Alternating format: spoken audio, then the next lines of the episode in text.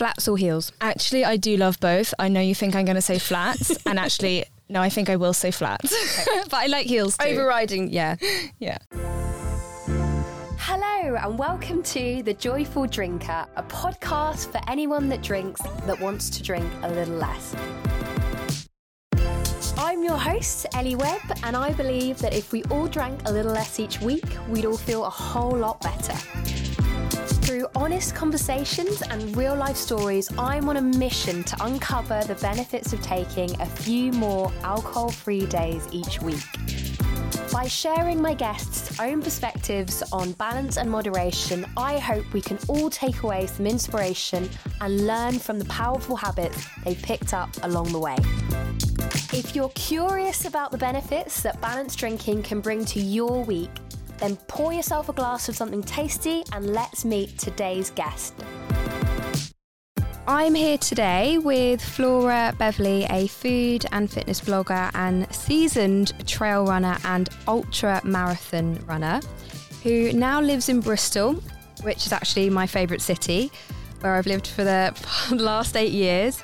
You can find Flora by following her Instagram account at Food Fitness Flora. Welcome. Thank you for having me. So, Flora, you're training for an ultra marathon at the moment, aren't you? How is that going? I certainly am. Um, my first ultra marathon this year, as we record, is in just over a week. I think it's in about 10 days. Um, I am terrified. It's a distance I've done a couple of times before. It's 50 kilometers, so it's Yep. about as short as an ultra marathon gets. Yeah. But that doesn't mean that it's not daunting. And as my first race this year, and I'm also self coaching at the moment, um, it will be a bit of an experiment. Um, but it's a local one to Bristol. It's a nice way to kind of explore around uh, the kind of countryside around Bristol. And so I'm really excited.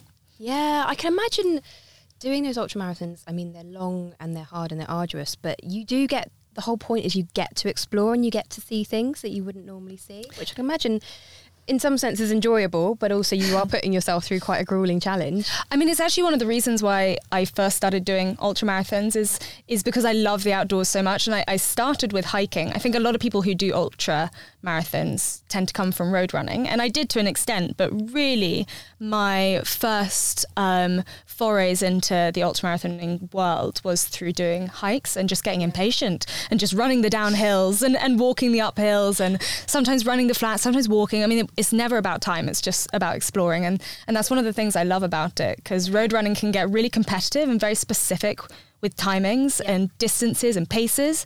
And with trail runs, you can't compare times or paces or anything like that because they're all so different. You know, going through the Scottish Highlands in a bog is going to be quite different to running um, a nice flat path in the Lake District or you know in the South Coast. So yeah, it's it's all it's all just about having fun and exploring. Yeah, I liked what you said there when you said started with hiking and then actually you get impatient with it. You just want to run it. I am a really naturally impatient person. I was gonna. That was gonna actually. What I was gonna ask you. Are you impatient? Because um, I do. I do a lot of walking, a lot of hiking. So maybe one day I will. Um, I'll find myself doing an ultra. Um, this is my goal by the end of this podcast. If you could please sign up to an ultra, we'll just do it here on the sofa. Give me a nice easy one, like Yeah. a casual 50k. We'll get you signed up. TBC, guys. TBC on on whether that happens or not. But I am. I'm ready to be inspired. I know quite a few people that train for marathons, and it's tough. It requires a lot of hard work and commitment. What rules do you live by when you're training? I try to keep it 80% fun. Um, Very important. very important. I mean, it is it is really tough, and it's it's always going to be tough. I mean, running is difficult. Like no matter how good you are, you just get faster, and then it's the same amount of difficulty. You just do it faster. So it's always going to be tough. But if you can make that toughness enjoyable, and if you can kind of lean into the discomfort, not in kind of a horrible way, but but you get you kind of get used to it and it becomes enjoyable. Then if you can make 80% of it like that then the other 20% that's just discipline and hard graft is manageable.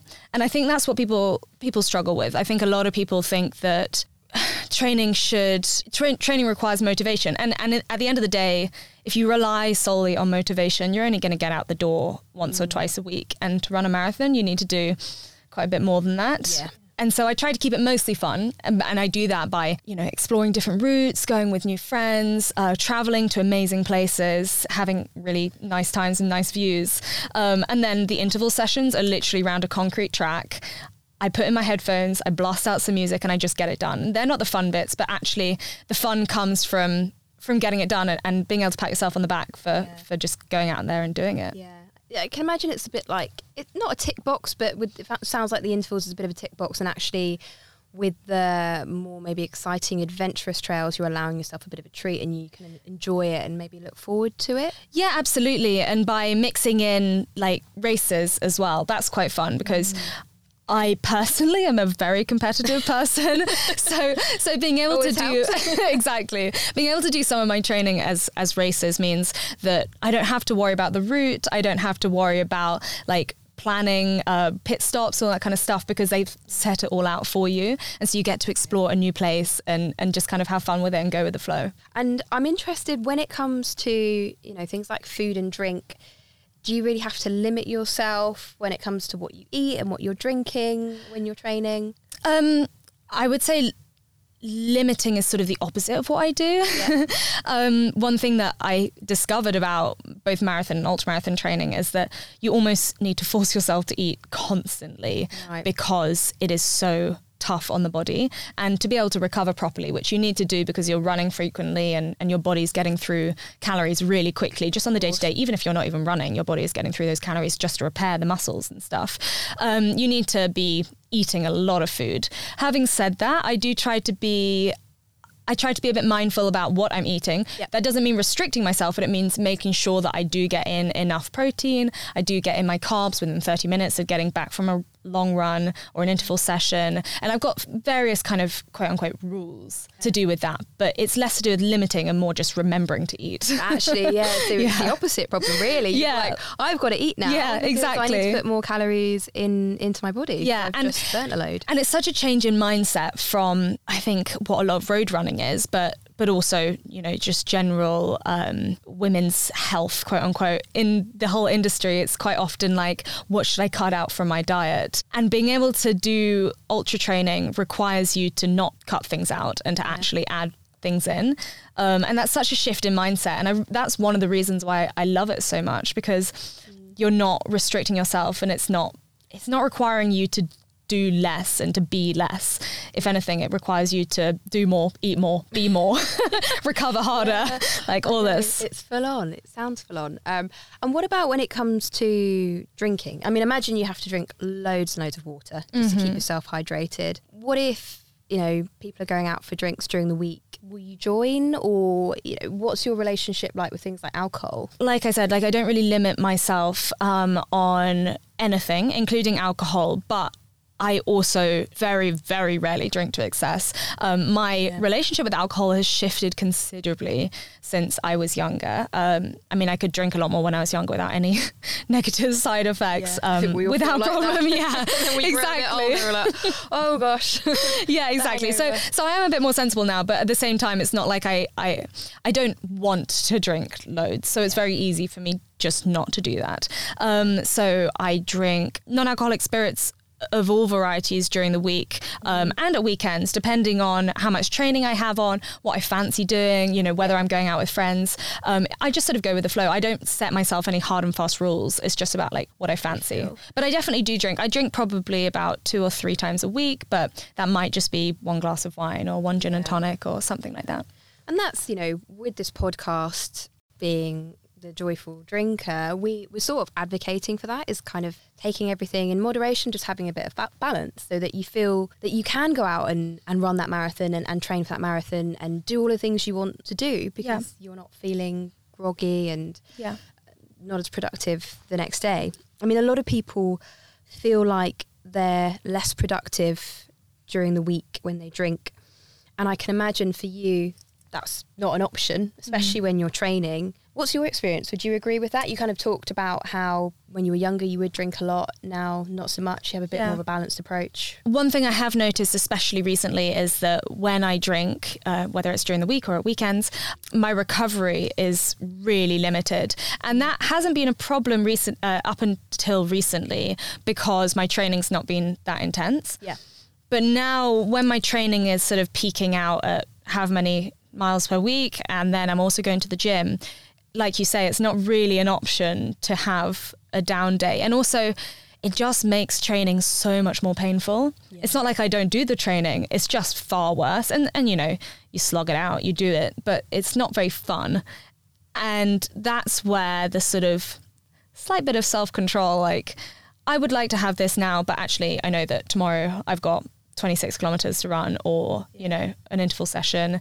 And I know that it's going to be much more painful than it needs to be if I have an extra couple of glasses. Yeah. So I'm just not going to do that. So I'll switch to non-alcoholic or just drink water yeah. or whatever. And that takes that takes some self-control really because you're almost going I'm not going to have this instant gratification of I want that drink because I know the effect it's going to have on me the next day and that takes quite a lot of yeah self awareness. yeah, really. no, it, it, it does. Um, also, it's just been a case of kind of practicing you know yeah. now i almost do it automatically i don't i don't necessarily have to think about it i just know that after a certain time it's just habit that keeps me reaching for another drink yeah. whereas actually i don't necessarily even want another drink so something in my brain will just go okay that's enough we'll stop there i know the answer to this but are you an early riser? Well, I know that you would be because that's part of the training, getting up early, crack of dawn, and, and kind of going out and, and going for a run. But if you have had a few drinks before, do you find that it also it's not just your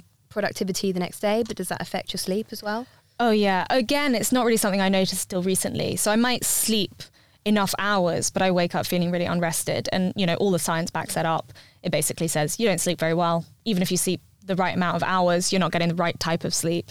Um, and that's yeah. really interesting because I never really noticed that up until like until recently. And I guess that's an age thing. It's really depressing at the age of 26. Suddenly, I feel really old. You're not really like, old, by the way. No, but my body's response to me putting it through the wringer used to be kind of like, up and at it again. And now it's kind of like, screw you, Flora.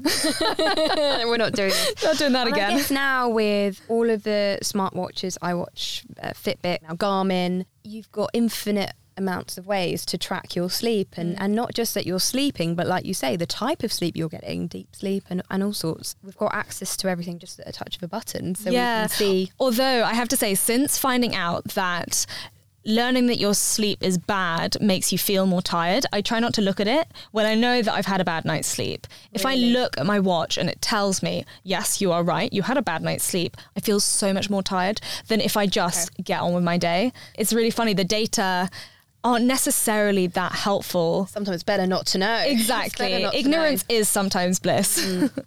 Yeah, I, I can get on board with that. what would you say to people out there currently training who have maybe set themselves a goal to run a marathon or a half marathon or maybe even an ultra marathon? Any key advice just having been through through yeah. that journey yourself? Oh my goodness. Um, well, first of all, congratulations.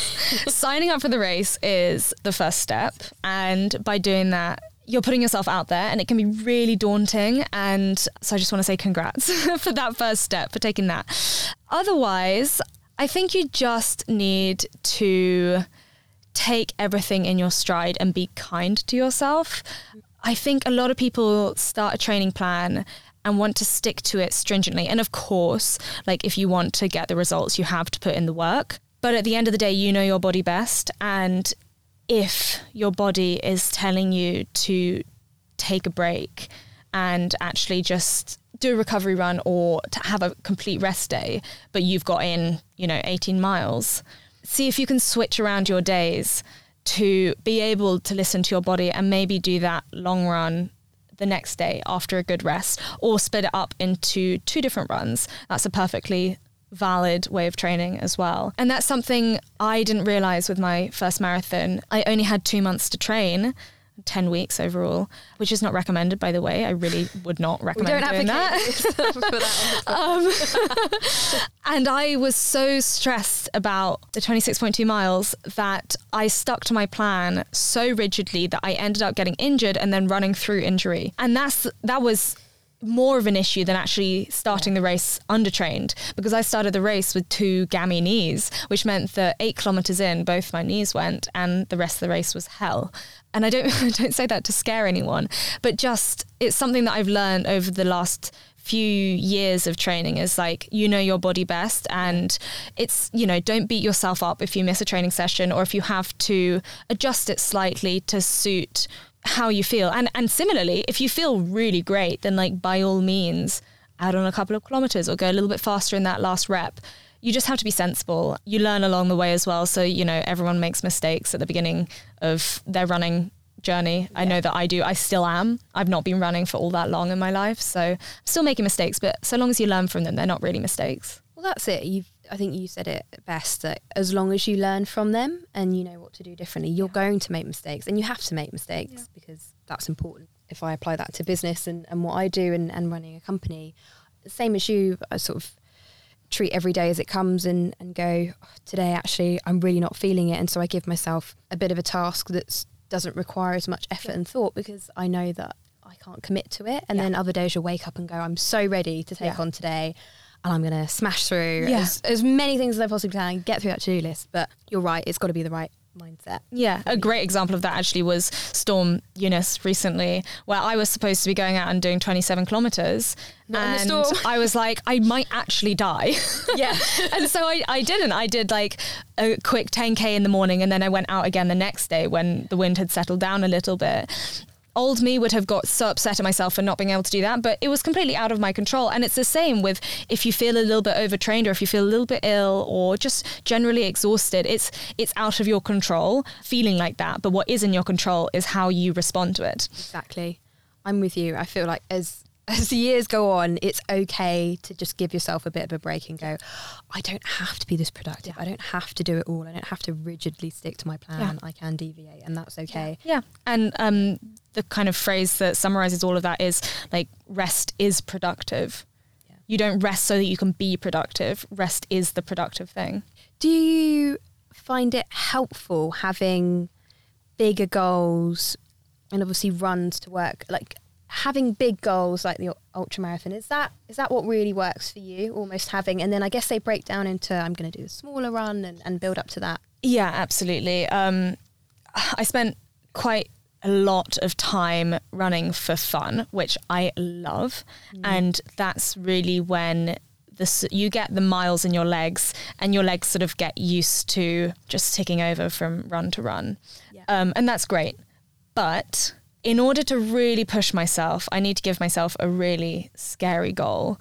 To be honest, I find most races quite scary, whether they're five kilometers or 50 kilometers or 125 kilometers. They're all scary. And I like to have that little bit of a kick up the ass to, to, to get out the door. Um, yeah. And I, I will, I think I'll always need that whether I, whether I love running or not. Sometimes you need that end goal to be able to break it down into weekly training. I find running much more rewarding when I have that goal and also when I have like a weekly schedule. I really enjoy that that kind of process of working towards something. And you know, when I get when I make or get a schedule, um, a training program to work towards, I'll look four weeks down the line and be like, "There's no way I can do that week." And then you get to that week, and you get to the end of it, and you're like, "Oh my god, I did it!" And four weeks ago, I thought that I wouldn't be able to do that. That's one of the most rewarding because you know how much progress you've made and you exactly. Think, i think your mind is so much more limiting than your body ever is. Absolutely. and there's this thing called the um, central governor theory i think by a guy called um, tim noakes.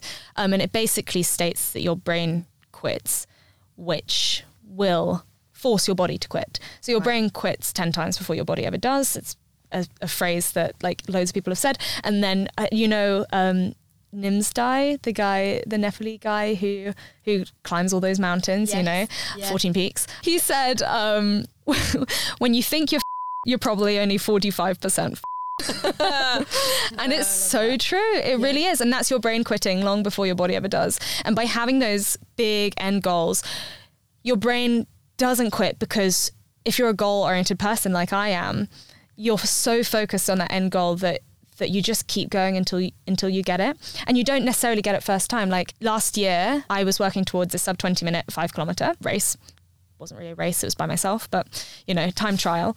And I worked for eight weeks or 10 weeks or something towards it. And I did the run and I got 20 minutes and 16 seconds. And I was furious with myself. But then I suddenly thought, actually, that's more than a minute PB, Yeah. more than a minute off my previous time. And then I went back two weeks later in secret and I did it. And I got 19 minutes 57. Wow. And Well done. so that's that whole thing about having an end goal and you kind of Yeah. keep working at it until you get it and not Yeah. beating yourself up too much about not getting it the first time because these things do take time and sometimes your body's not ready. Sometimes it's just not your day. And you go back and you can get it done some other time. It's very rewarding. Exactly. That's so interesting looking at it from that from that different angle and that perspective, which I think a lot of people probably don't. Mm. Some people we've spoken to on the podcast have talked about visual like really visualizing their goal and I don't know if it's something you do, but I think it works for some people like actually seeing yourself run that that marathon and that track and Yeah, absolutely. And and for me, help. more than anything, it's about getting that excitement because I love racing. I really enjoy it. I love the places that I go and exploring. And by visualizing myself doing that race that I've wanted to do for so long, gets me really excited about the training because I know that the training is what's going to allow me to enjoy that race day itself. So, I guess the podcast is called The Joyful Drinker because we want people listening to have a joyful relationship with not just drinking, but also day to day lifestyle and, and reaching for the goals and, and doing the things they want to be able to do. What are the three things that bring joy to you each week? Okay, so I'm a massive believer in sort of it's the small things. You know, Yeah. everyday, really small stuff that just makes you happy. There are lots of big things that also make me happy, but I like gratitude. Like I like being grateful for the tiny things. Okay, so so my first one, which is something I'm genuinely excited to go back home for, is seeing my dog in the window as soon as she oh. hears the gate squeak. You just, she's called Tia. She's oh. an amazing rescue puppy dog. She's giant. She's like 24 kilos. She's not a puppy.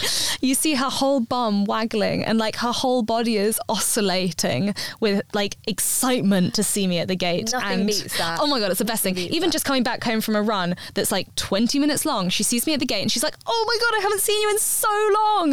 And then she comes running to the door and then just, oh my God, it's adorable. And I don't make any effort to like stop her from jumping up. There are loads of these dog training um, programs that say like, don't make a massive fuss of your dog when you come Yeah. in the door because you'll make them like anxious for when you leave. I cannot help myself. I get so excited. I also try and stick to that rule and it's so hard. it's impossible. Like, why have a dog if you don't want to say hi to them when you walk in the house? And they made such an effort to come and say hi to Exactly. So?